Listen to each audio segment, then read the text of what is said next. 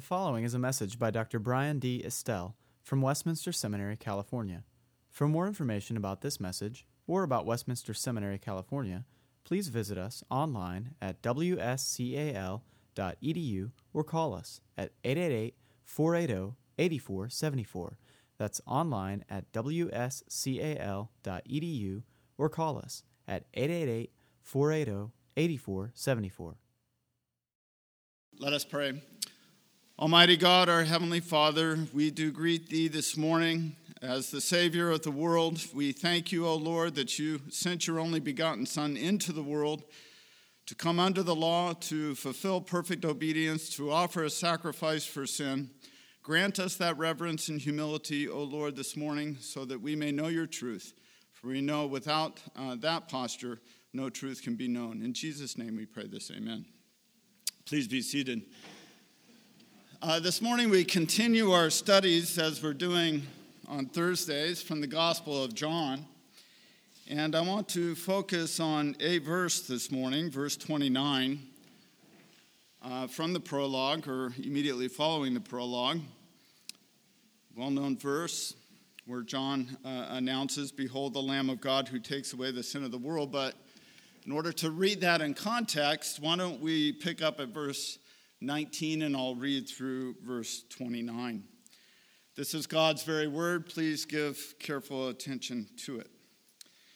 And this is the testimony of John when the Jews sent priests and Levites from Jerusalem to ask him, Who are you? And he confessed and did not deny, but confessed, I am not the Christ. And they asked him, What then? Are you Elijah? He said, I am not. Are you the prophet? And he answered, No. So they said to him, Who are you? We need to give an answer to those who sent us. What do you say about yourself? He said, I am the voice of one crying in the wilderness, Make straight the way of the Lord, as the prophet Isaiah said. Now they had been sent from the Pharisees, and they asked him, Then why are you baptizing if you are neither the Christ, nor Elijah, nor a prophet? John answered them, I baptize with water, but among you stands one you do not know. Even he who comes after me, the strap of whose sandal I am not worthy to untie. These things took place in Bethany across the Jordan where John was baptizing.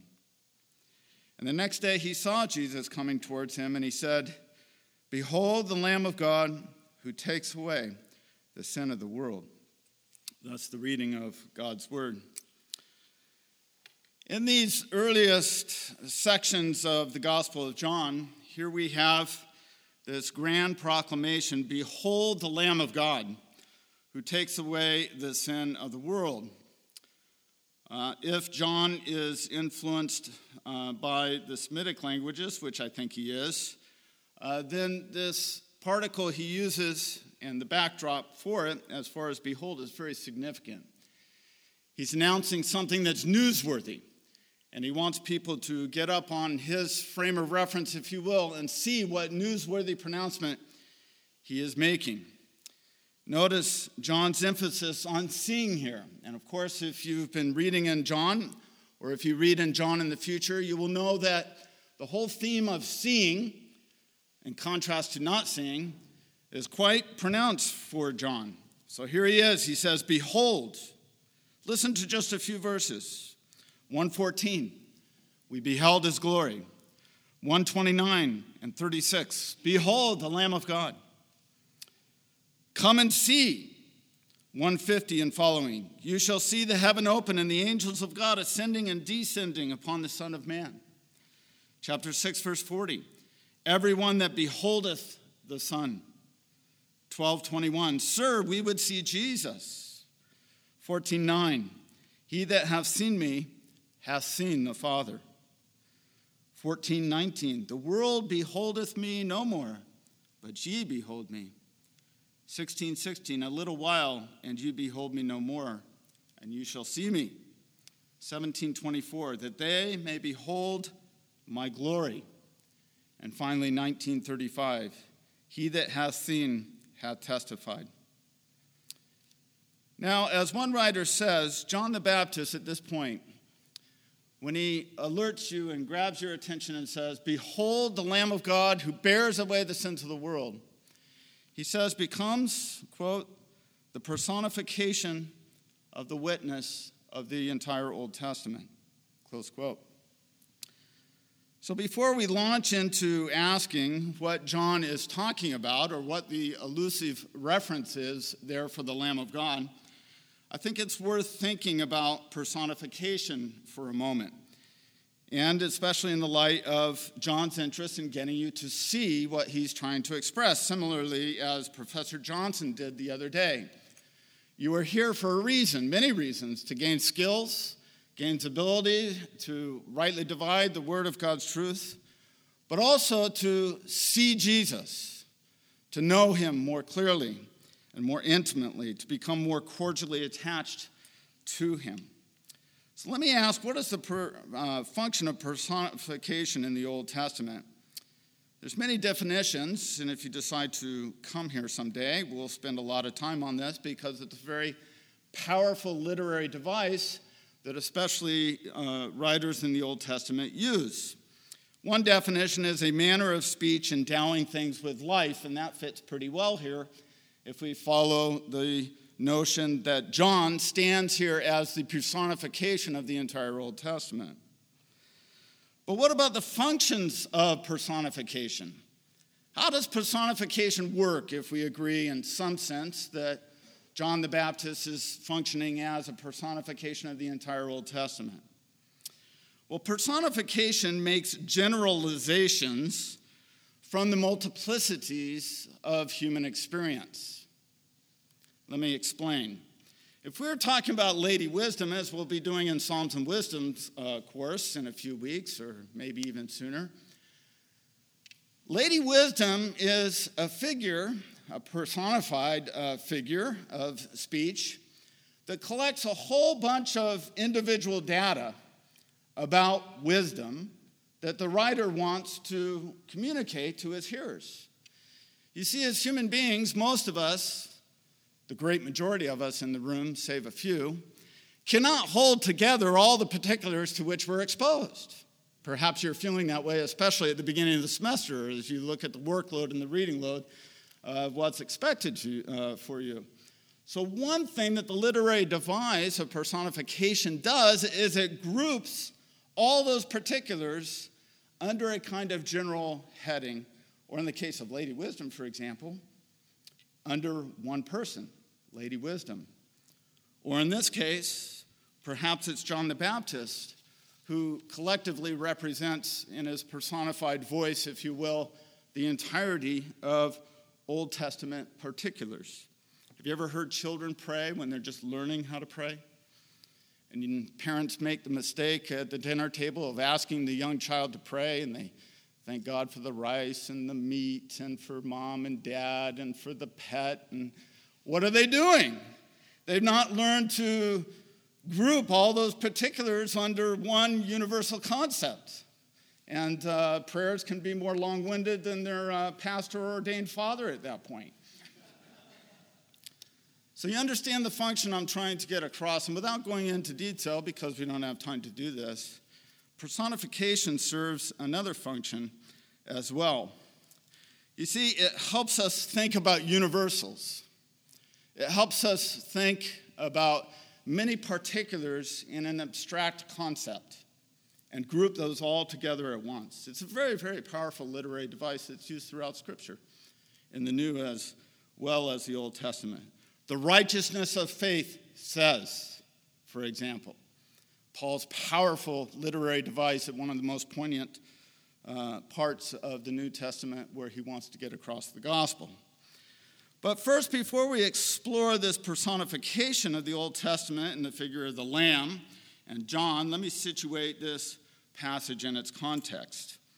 I want to ask the question what would the ancient audience have thought? What would have been evoked in their minds and in their feelings and in their emotions when they read this passage or heard this passage pronounced when they heard John say, Behold, the Lamb of God who carries away the sins of the world?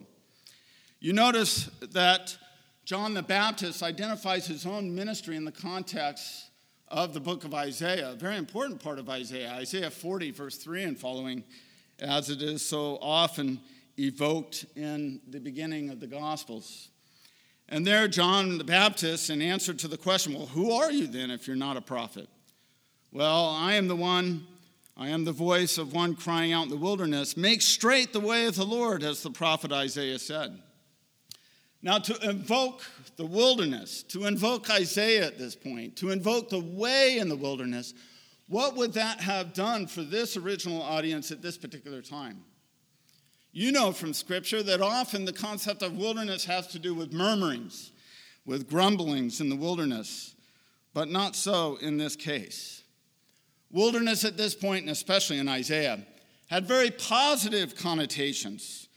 And what John is doing in evoking Isaiah from this point is saying there is going to be a new Exodus. Because if we had time and we looked at Isaiah 40 all the way through 55 and all the way up into the end of the book, the entire book takes a positive turn to say there's something new, there's something magnificent, there's something great that's going to happen.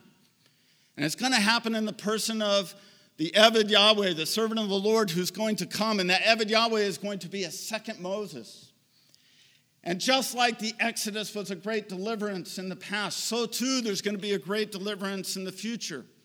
But it's going to far outstrip any former deliverance, even as grand and magnificent as that was. This is what they would have thought. This is what was being thought in circles round about them. We know at Qumran, with a community that had settled there, to go into the wilderness at this point was actually to anticipate that you are the true Israel. Some new special revelatory event is going to happen in the wilderness. And we know that this was motivating them. Isaiah 43 became a prominent leitmotif in the Qumran material in the community there. We also know from Josephus that certain writings that came out at this time established that there were monastic like communities like unto Qumran that were expecting a Messiah to come in the wilderness, to be a second Moses, to lead the people out who had experienced exile, who had nowhere approximated the former glories of Israel before, and so they're anticipating, waiting for all the luminescence of that grand prophetic hope to be realized, to be concretized in this period when they're conquered by the Romans and expecting something uh, to come, someone to come and deliver them. That's what they would have heard. That's what they would have expected. There's anticipation. There would have been evocation. There would, there would have been a kind of energized response on their part to hear the Lamb of God who takes away the sin of the world, pronounced by the person who comes leveling the road, pronouncing the way the new Exodus is going to happen. What's he talking about? What's going to happen? Well, there will be a great future event that is going to happen. And here the law was given through Moses, grace and truth came through Jesus Christ, as Professor Johnson uh, told us. And so Jesus is being announced as the new Moses, the one who will bring the new Exodus that will far outstrip the old Exodus. But now I want to focus on what would the audience have thought about Jesus referring being referred to by John the Baptist as the lamb of God who takes away the sins of the world. Now John has his own style and form of typology. He's very subtle and he's very oblique, but most definitely he is picking up all kinds of Old Testament themes. And he's imbuing his gospel with it in order to communicate the grand message that he has that flows out of this prologue and what follows. And I want to suggest to you that there are two strands that we can firmly suggest are being alluded to here with regards to the Old Testament. There's more, uh, but we don't have the time in order to justify uh, all those elusive strands that are being referred to, so we'll pick up two. When John says, Behold the Lamb of God who carries away the sins of the world, we want to ask, what would they have thought when they heard the Lamb of God? And moreover, what would they have thought with the qualifying phrase that's attached to that? Who carries away the sins of the world? Many things for sure. But first and foremost, they would have thought of the Passover. And secondly, they would have thought of the suffering servant in Isaiah 52, 13 through 53, verse 12. Why is that so? Well, the Gospel of John presents Jesus' death as nothing less than a Passover death. In the days of the Exodus, the paschal lamb was killed between the two evenings. Exodus 29, verse 38 through 46. It is true that our Lord indicates in many other passages, and the apostles do, that Jesus is the true paschal lamb. Think of 1 Corinthians 5 7. He is our Passover. John 19 36. This passage, 1 Peter 1 19, and the book of Revelation, chapter 5 6 and 12 11.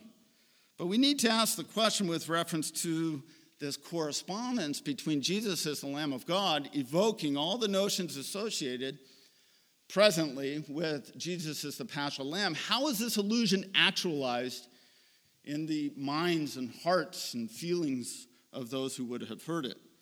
Well, the point is simple. Just as the blood of the first lamb sprinkled upon the lintels of their houses turned away the angel of death, John is announcing now comes the true, the true Paschal Lamb who will turn away the wrath of God through his propitiating act, through his life, his act of obedience, his passive obedience, his death, his resurrection, God's wrath will be turned away. But notice what he goes on to say. This is the lamb who bears away the sin of the world. So, secondly, we see they would have thought of the suffering servant of Isaiah. John the Baptist had already identified his mission against Isaiah's prophecy. It defined his mission, it explained and empowered his ministry. But to understand this phrase, you need to understand an idiom that probably influences this coming out of the Old Testament.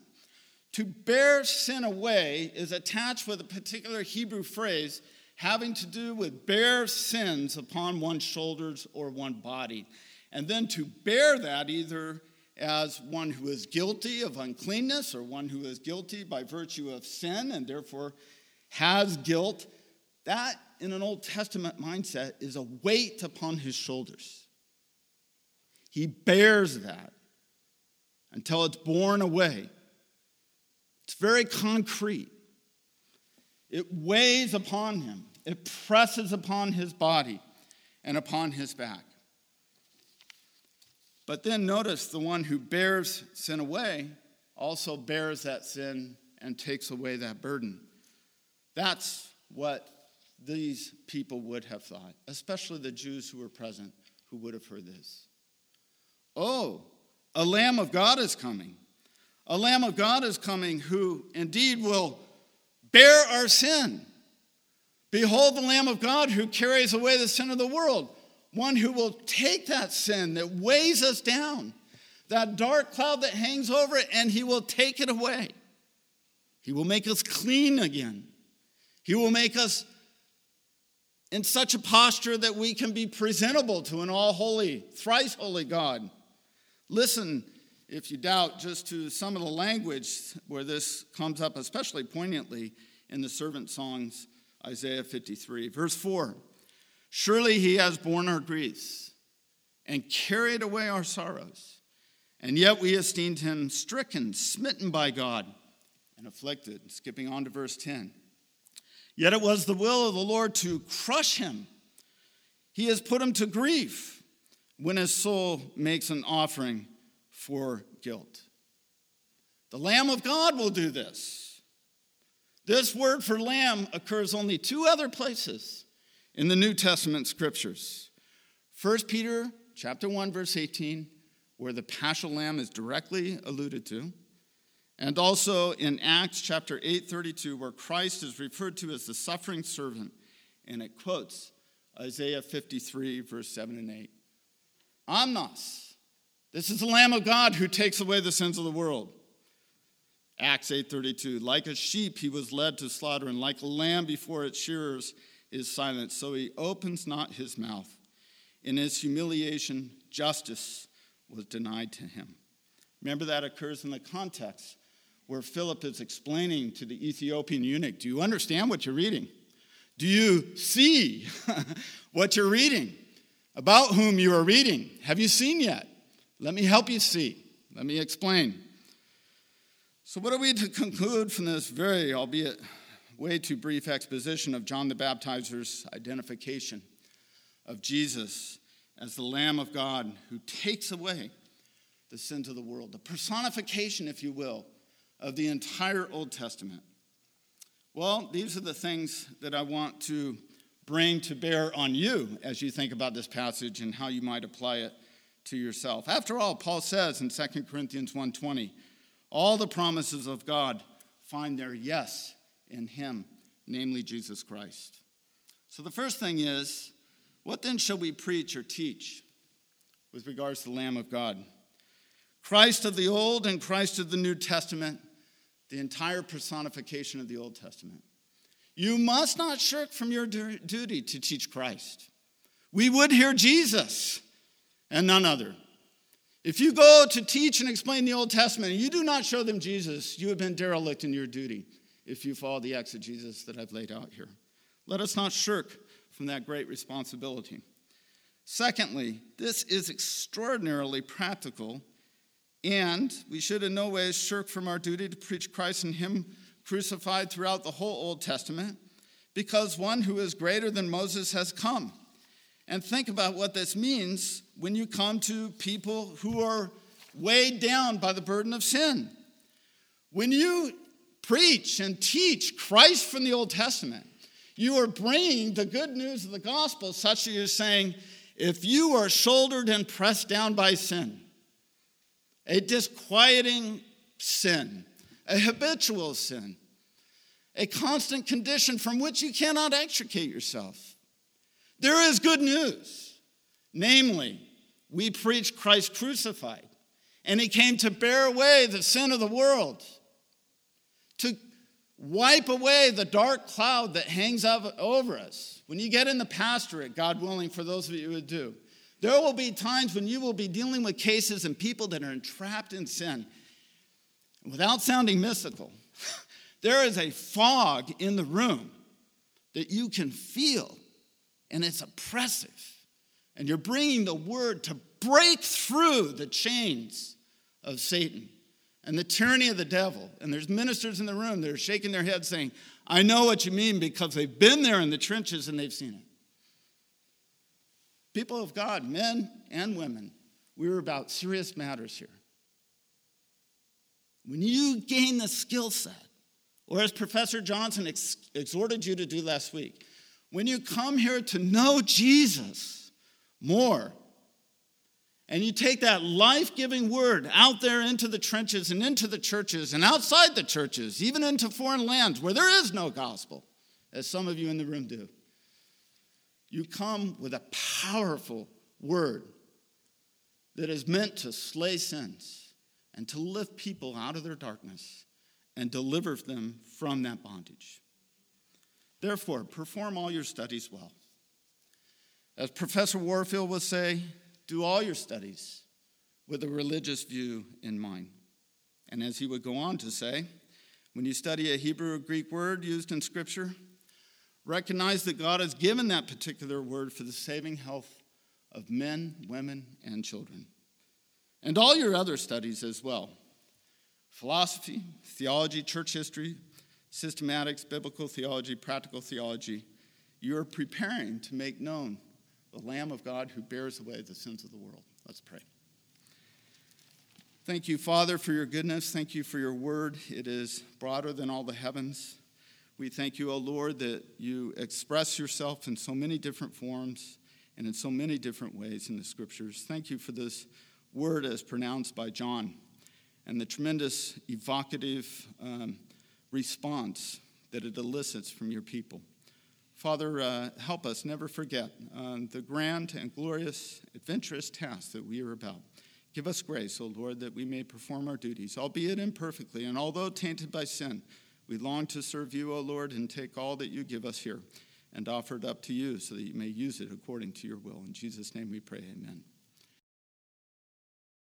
Copyright 2013, Westminster Seminary, California. All rights reserved. You are permitted to reproduce and distribute this material in any format, provided that you do not alter the wording in any way and that you do not charge a fee beyond the cost of reproduction. For web posting, a link to this document on our website is preferred.